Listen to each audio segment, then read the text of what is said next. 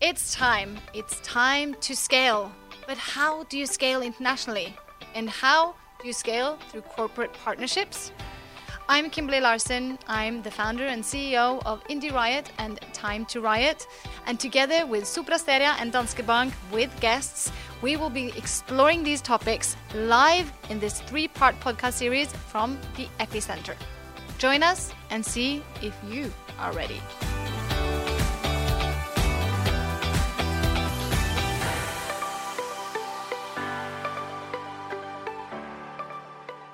Are you thinking about bringing your business idea out to the world? Because for many startups and scale ups, that's one of the main targets. But getting there, on the other hand, that is not the easiest procedure. For Danske Bank, this is an extremely important topic, and they've actually initiated this talk together with Mia Grosen from Kanute and Fredrik Olofsen from Nyby and Skyfall Ventures. And uh, Johanna Herbst, you are Danske Bank's growth and impact lead here in Norway, and you're the one who invited us here today. Um, why is this so important to Danske Bank? Yeah, as you said, uh, we work with the growth and impact in uh, Danske Bank, and we are a uh, really we are Nordic team, really passionate about innovation and growth in our region, and um, we see that our markets are pretty small, uh, and uh, but we have some, or we have a lot of small but fast growing companies that we are really impressed by. And we really, really want to see them fly.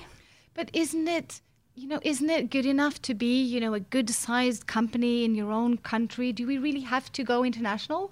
Yeah, I think we see a big difference from if we look 10 years back, that uh, many companies are based on tech.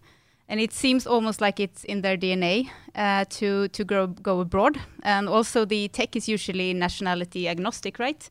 So there are so many opportunities, and uh, to stay competitive and to grow enough uh, and to fly, that is uh, that's important. That makes sense. And then you've invited our experts here today. I have. Do you want to uh, say why? Yeah, of course. I mean, uh, we as a bank can support in so many ways. We we have our digital platforms, the Hub and Plus Impact. We run accelerators and we advise growth companies.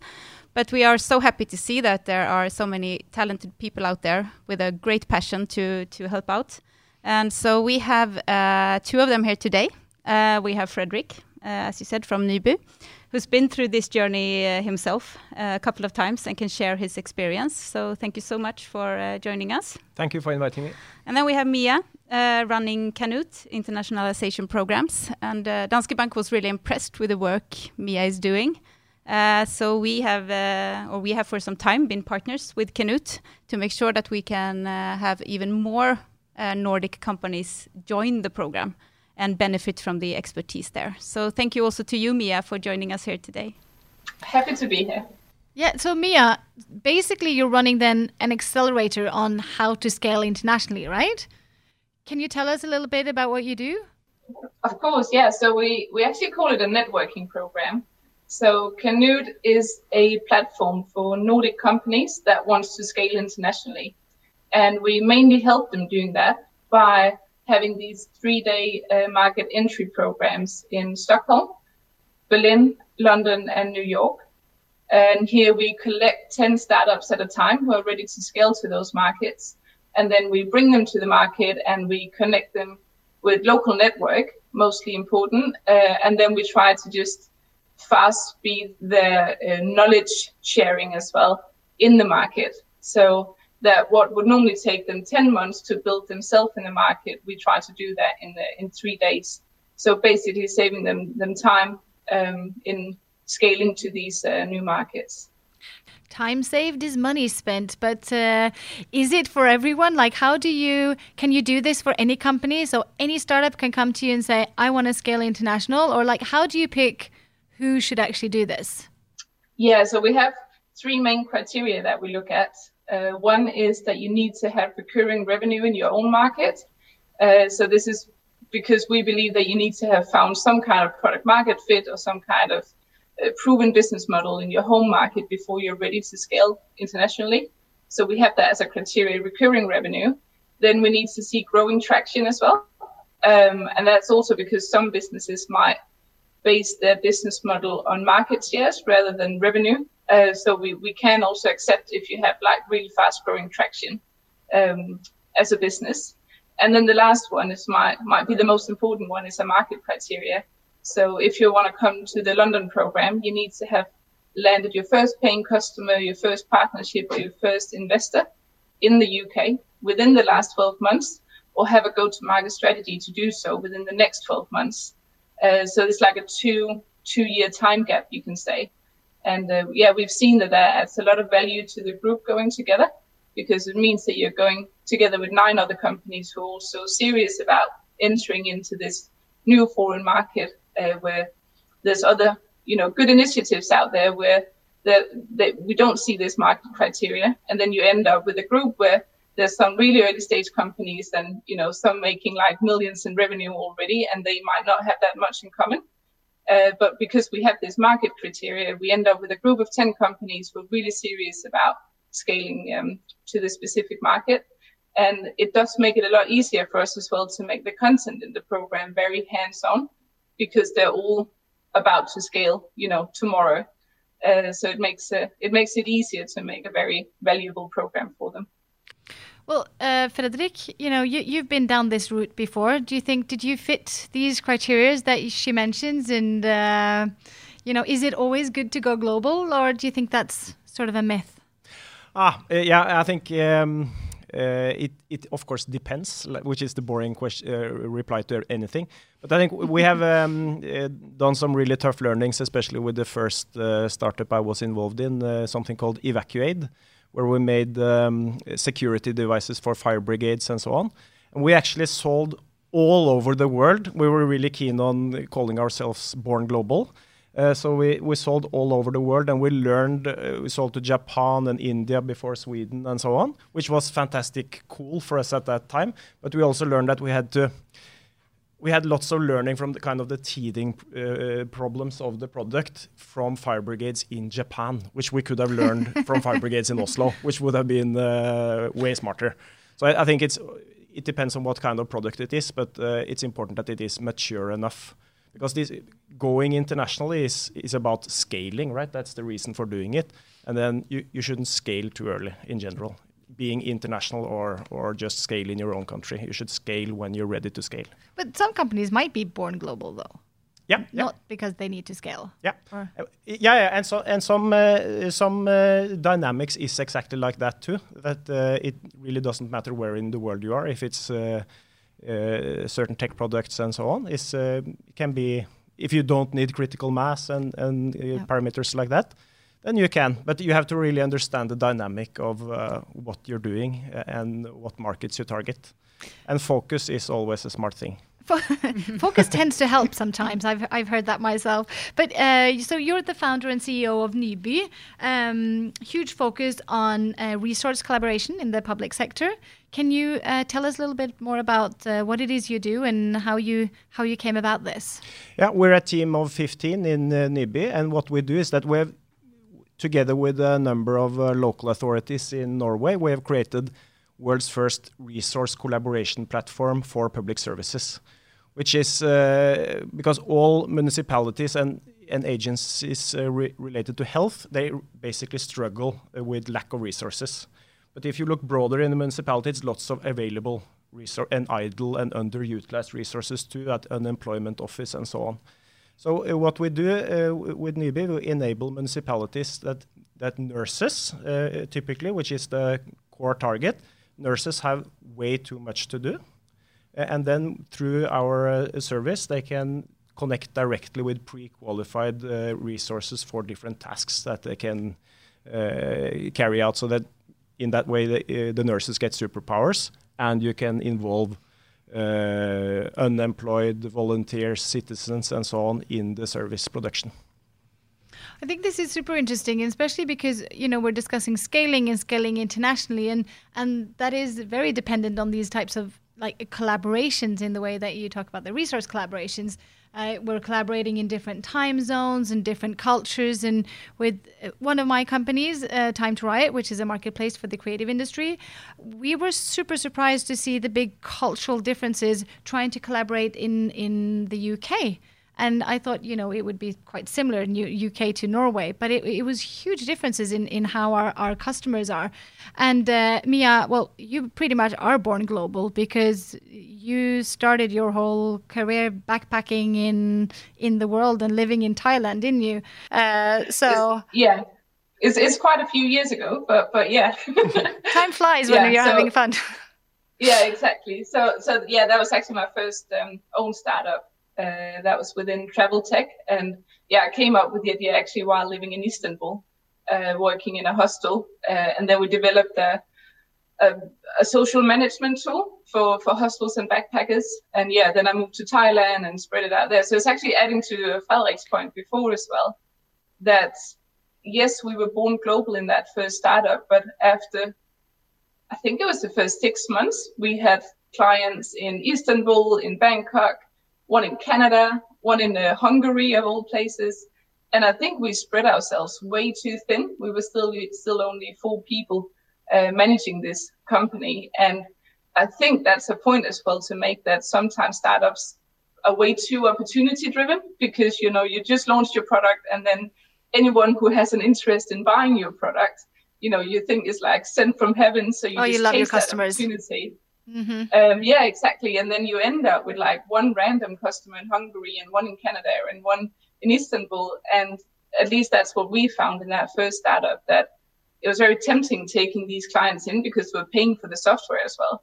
But we ended up having to manage across different time zones and you know the, the product wasn't like fully developed yet and yeah so i just think that's the point as well to, to also have the courage to say no to some paying clients in the beginning to simply choose to focus in two or three markets at a time.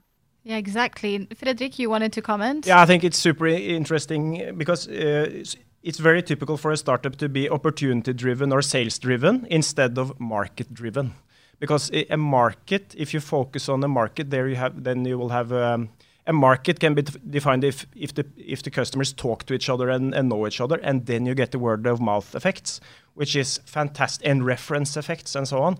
And that's a reason for itself to focus on the market instead of uh, just a product and a sales or a sales opportunity. Yeah, because it's, it's easy to think. Yeah, go go for it, Mia. Yeah, sorry, I just wanted to add as well that one thing is like, and I think that's the most common one to be opportunity driven by the sales because that's what you want in a new startup. But I've also seen examples of startups you know, I'm asking them why why are you in Denmark and Spain of all countries? And it's like, oh yeah, once we had like a Spanish intern and she knew the language, so then it just made sense to launch in Spain. And and which, you know, it might not have been a bad choice, but the fact that a lot of these market choices are not data driven, they're just opportunity driven. And that being like, oh, my girlfriend lived in Canada, so I chose to open up a, you know, a sub department in Canada, or I had a Spanish intern, or I had a you know a client that was willing to pay from Hungary. Um, but, I just see that this, so much. But is that always a bad thing? Because here, here, here we come into the question about uh, the, the structure or random, right? So, um, for instance, you know, we're a marketplace connecting people who want jobs with jobs, and we've had some random jobs suddenly in in Canada where we're like, okay, let's see what happens, and then it's growth, and then you know we, we put on people. So I, I, we've always had a plan of being structured, but uh, random is what's given us the biggest growth. Uh, what do you think, Fredrik? Should should it be random or should it be structured, or is there is there a one or the other? I think it's uh, it's super interesting. This, of course, it has pitfalls on both sides. Uh, I've coached a company that had massive uh, or lots of demand from from the US on some very simple products, uh, but then uh, but then they had in their plan that US was not until three years. So first they should do uh, Sweden, then Denmark, then maybe UK, and so on. And then structure is a good thing, but I think they missed lots of opportunities, uh, and the, the, US market might have been far more ripe for their product than uh, than Sweden, for instance. Uh, so it's so, but so that but it has its advantages too. Like for instance with uh, uh, we have to do a more structured approach because it's we sell to government. So we really should uh, investigate: uh, is the government do they have the same understanding of the of the challenge? What are the challenges? What's the structure there, and so on before we go in? Because it's also long sales cycles, about nine to twelve month sales cycles. So we need to kind of go in and work with the market uh, to penetrate it. But um, are you saying again, the government is not impulsive? Sorry. Are you saying the government is not impulsive? No, it's not. During COVID, during COVID, government were very uh, exactly impulsive. So that was fantastic. Yeah. But but you are also an investor, so you're sort of on both sides because in Nyby you're the founder and CEO, and then in Skyfall Ventures you're actually a VC investor. Uh, what do you prefer as an investor? Yeah, but it's always good to have a plan. you should have a plan, but then uh, it's like military as well. You should uh, planning is very important, but the plan is nothing. So you should have a plan, and, uh, which is the idea, and then stuff comes up, and then you should be able to act on it, right? Yeah. So uh, you know these are all things we need to think about when we want to go international. But how? So how can the Danske Bank help us? It's it's pretty uh, uh, massive cultural differences. Like, does it help with the local presence, or how how is the Danske yeah. Bank's? Uh, For sure. I mean, we see a big benefit of being a bank that can actually scale with our customers. I mean, not to Kyrgyzstan. but to to quite quite a few other markets, mm. and to actually have offices and have uh, people on the ground and uh, and places uh, only like I mean not further away than London or, or Berlin, but still people on the ground who knows the. I mean, we can also talk about regulation, mm. not a very fun word, but very important. Um, and you know, knowing the market, having connections, and uh, that can really be a big benefit for um, for our smaller customers, getting help with that. So, and just to validate, because a big brand. Uh, just to, that you collaborate with a well-known local uh, or brand, international brand or well-known local brand. Like in Sweden, we sell uh, through Atea, which is a well-known brand in Sweden. It gives lots of good credibility for uh, for us. Mm. Mm, for sure. And maybe, maybe I can just add to that as well. That uh, speaking of a country like Kyrgyzstan or me that lived in uh, in Turkey or in Thailand, like you kind of expect to meet some cultural differences. But I actually had exactly the same uh, um, experience as you, uh, Kim, when moving to London, and I was uh, I was UK country manager for a Danish startup over there, and I just didn't expect to meet that many cultural differences. Uh, so you know, the day after I moved there, I just went out on the street and started like knocking on doors. Uh, I just wanted to sell the product, and the way we do that in Denmark is that the polite approach is that you don't want to waste people's time, so you go very much straight to the point. Like you don't want to you know, waste 15 of the minutes talking about something that's not relevant. So you just go straight to the point and you sell the product and you're like, this is the price, this is the value proposition. Uh, do you want to buy it? Uh, and that that's a polite business way to do it in Denmark. And all the Brits thought I was so rude. Hmm. Rude. um, so it was just like if someone could have prepared me that, and I, I even have a British partner, right? And I still wasn't prepared. So you really, really need to prepare these things so you don't waste your time because I think the first 10, 12 sales meetings I had was more or less waste of time because they thought I was really rude. so I was not going to hear back from them, right? So if I had been a bit better prepared of the culture and, and how to go about it, um, I think I would have saved myself time and money. Um, and then, you know, after those first meetings, I kind of got got the point, and then I started talking about the underground and the weather and asking about their, how their own is. and, you know, you waste, in my eyes, you waste 15, 20 minutes talking about things that are not relevant, but that's how you do it over there. Yeah. And you also have to dress up a little bit more. It sounds like a small thing, but if you come in like what we normally wear in uh, in Denmark, I think they see you as unprofessional uh, you do have to dress up a bit more to come across as a professional person. So there's just these small things that you, I, I would say, especially regarding sales, that you really need to, um, yeah, put your head around before you take the big step and start selling in a, in another market.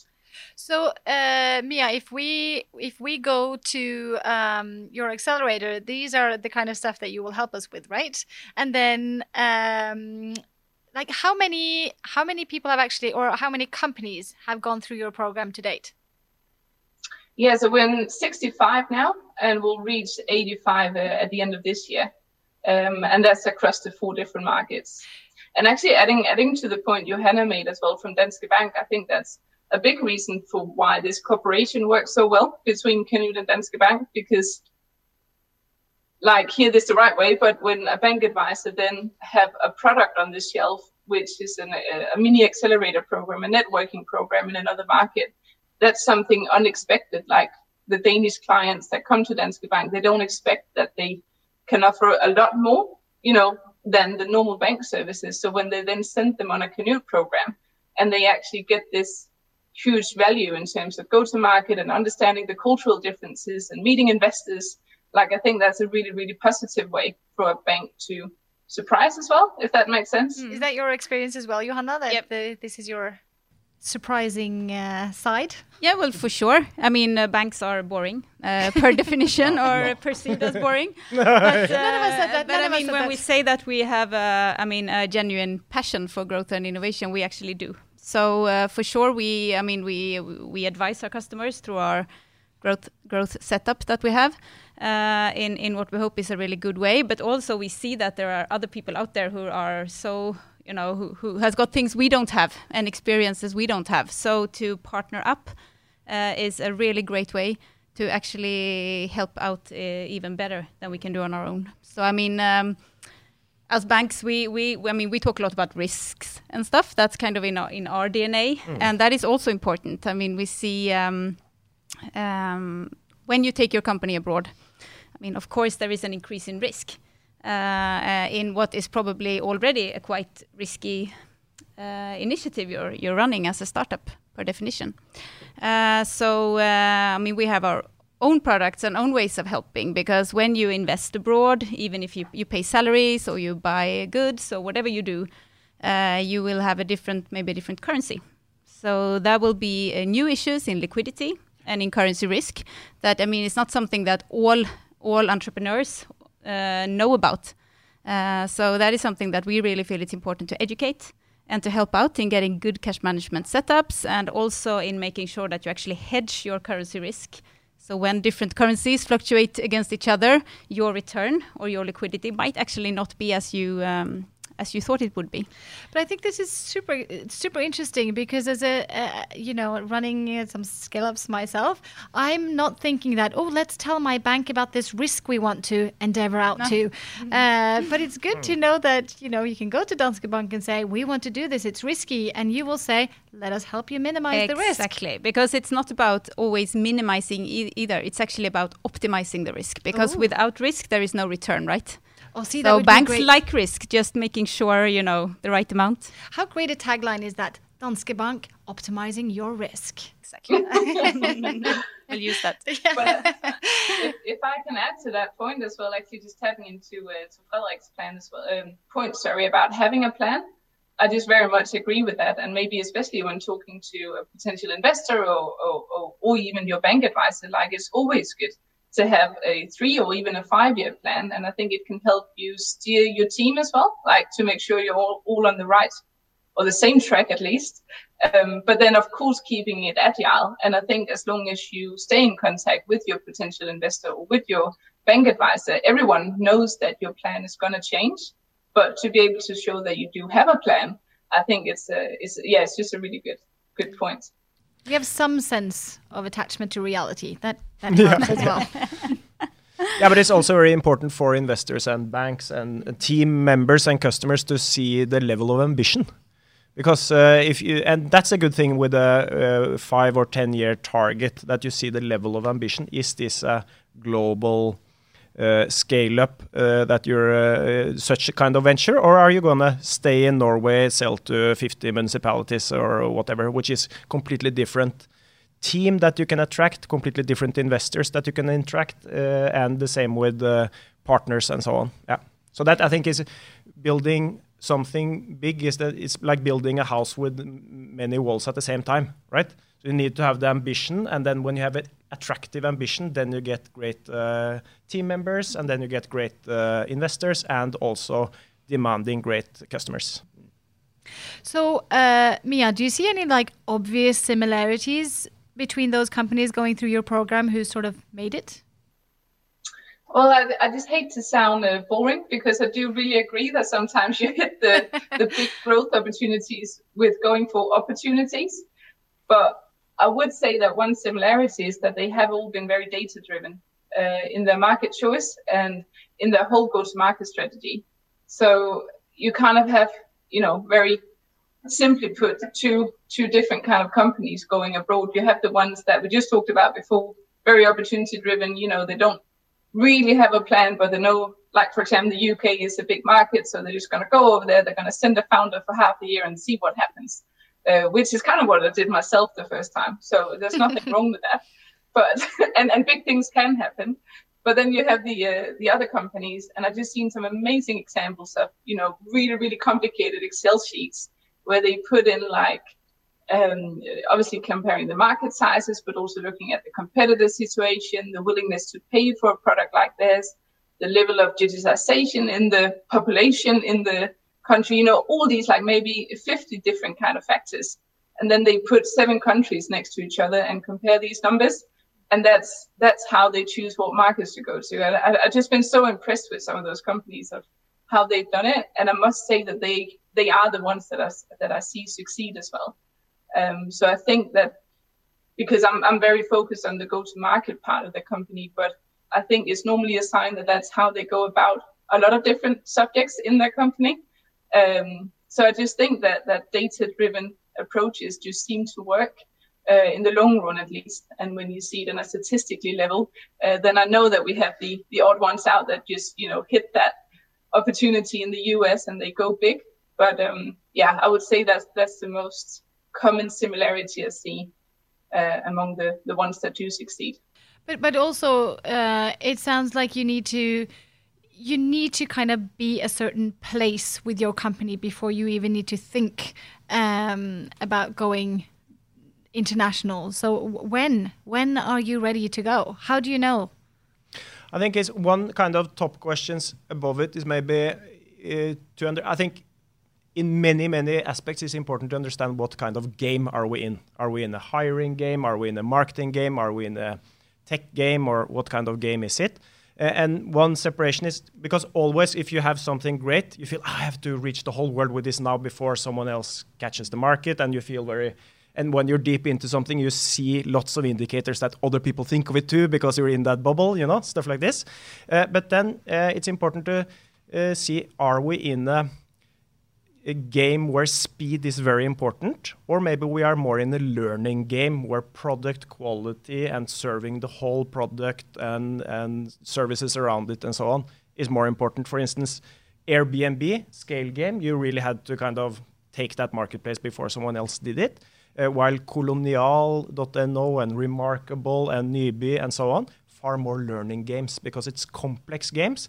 And, and it's also that we sell before growth instead of the speed games, which is growth before uh, sales. So then again, just is it actually so important to scale super fast? And, uh, and is next market really important? Or can we build more references and so on in our own home market? But then also, if you spend more time on building references in your home market, it's interesting to see does those references from Norway have any value at all in Sweden or UK? And maybe the next country you go to should be a country that looks up to the countries that where you have references. For instance, we find that Sweden they like references from Norway, and same with the UK. So then, then it has a value those references. Because it's a big balance as well. Because it's very easy to become a hero in your own country, and we see this in music, we see it in film, in everything. But uh, if you get too comfortable being a hero at home, it's going to be just harder to go out. Johanna? No, I was also thinking when you were speaking now that I mean there are we talk more and more about ecosystems, right? But that is actually a fact in in uh, in many cases that you you're not on your own because you need to connect with so many other pieces of the puzzle mm. to succeed. And an ecosystem might be very developed in one country, but not in another. So yeah. that's why I think like the Kanute program and having a, a local market knowledge is so important mm. because mm. it's not, I guess, always just to implement your product, even if it's fantastic. Yeah. Because it has to be a piece of the puzzle for the users. Especially in B2B, I think. Maybe. Exactly. Yeah. Mm. Okay, but Mia. I, I, would really like to uh, to add another point to that because I think a lot of companies and, and also advisors around them, they tend to only focus on external factors when you judge whether you're ready to scale internationally. Where what I see with the companies I work with is that there's a huge internal factor as well in the company to decide whether you're ready to grow. And this is, you know, do you have your whole internal communication structure in place? Do you have the right team? Do you have the right, you know, agreement in your board? Do you have the right agreement among you as founders? Because if you don't feel stable in that internal setup in a small market like one of the Nordic countries, 100% is going to break once you know two of the founders are living in the US and UK and your team is scattered around Europe and the communication has to be across different time zones and you know it's just a whole other level of complexity when you're across several countries. So I think if you don't have that internal setup quite stable when you start scaling I think you're you're bound to die on the way. so, so actually, yeah. uh, then it does make sense to to uh, plan for being born global, even if you do the first like local testing, because it's something about building the internal culture as well and preparing for this. Mm-hmm. Way, because if you then build a, a build a company where the entire team thinks that oh we're so great in Norway and suddenly we're scaling international, it's going to be a little bit tricky. But Mia. Uh, with so many companies going through your program, uh, I'm sure you have a horror story or two, right? Some this is what you don't do. Well, tell us well, that. I, I don't know if it's a horror story, but uh, one of the the issues I can share with you is that um, so I'm, i both have private and, and public partners around me. And one of the numbers that they really like to look at is how many of the companies that have been through the program have actually succeeded in getting paying clients in the program afterwards. Um, and that number is fairly high. It's like 70%. So I'm, I'm very happy with that number. But I think the stories that some people share, uh, forget to look at or should look at is the fact that I actually have had quite a few companies uh, coming on the New York program, for example. And then that's the three days that made them realize that they're not ready for the US yet. And they end up going back home and they realize we need more funding is normally uh, what they realize, or, or they figure out that they need to get more data in order to raise capital from a US investor if they want to scale to the US. So they simply underestimated the job it was to uh, scale to either the US or the UK. And then going through the Kanute program has made them realize that, where I see that as a huge success as well. Uh, if I have you know, spared them uh, a lost year in, in scaling to the UK when they weren't ready yet. I think that's a, that's a really big, you know, achievement as well. Um, so yeah. your horror stories so are actually good yeah. stories. Y- yeah, you can say so, right? Well, yeah. they could have turned into horror stories if they hadn't realized. exactly. So it's all about learning and, and knowing when when you're ready. We, I mean, we've discussed the why, we've discussed the who, we've discussed the when. So now okay, so all we need is just the recipe. How? How do we do this? Yeah, I can try with something. Uh, because um, we talked about earlier about the structure versus uh, the unstructured uh, approach. And then um, if you go the unstructured approach, then you need to really get a lot of uh, attention in the market. And a great example of that is Zwipe, uh, uh, which I worked for for some time. And we did a great launch with MasterCard, the world's first uh, fingerprint authenticated uh, payment card. We had 1,200 editorial articles all over the world, 30 countries, lots of attention in a very niche segment. And it was a great uh, pull in the market uh, after. What we learned also that the product wasn't industrialized yet, so we were a little bit early, but the, the market launch was fantastic with a big player and together with a startup, and it was a really good launch actually. Uh, and we made um, uh, great presence in the market. How, for instance, we do with uh, which is then more we, a sales to to growth uh, company. We do more a structured approach where we evaluate the, uh, the country. We see is it reference effects from uh, from the existing markets that we're in. Uh, we find a local person.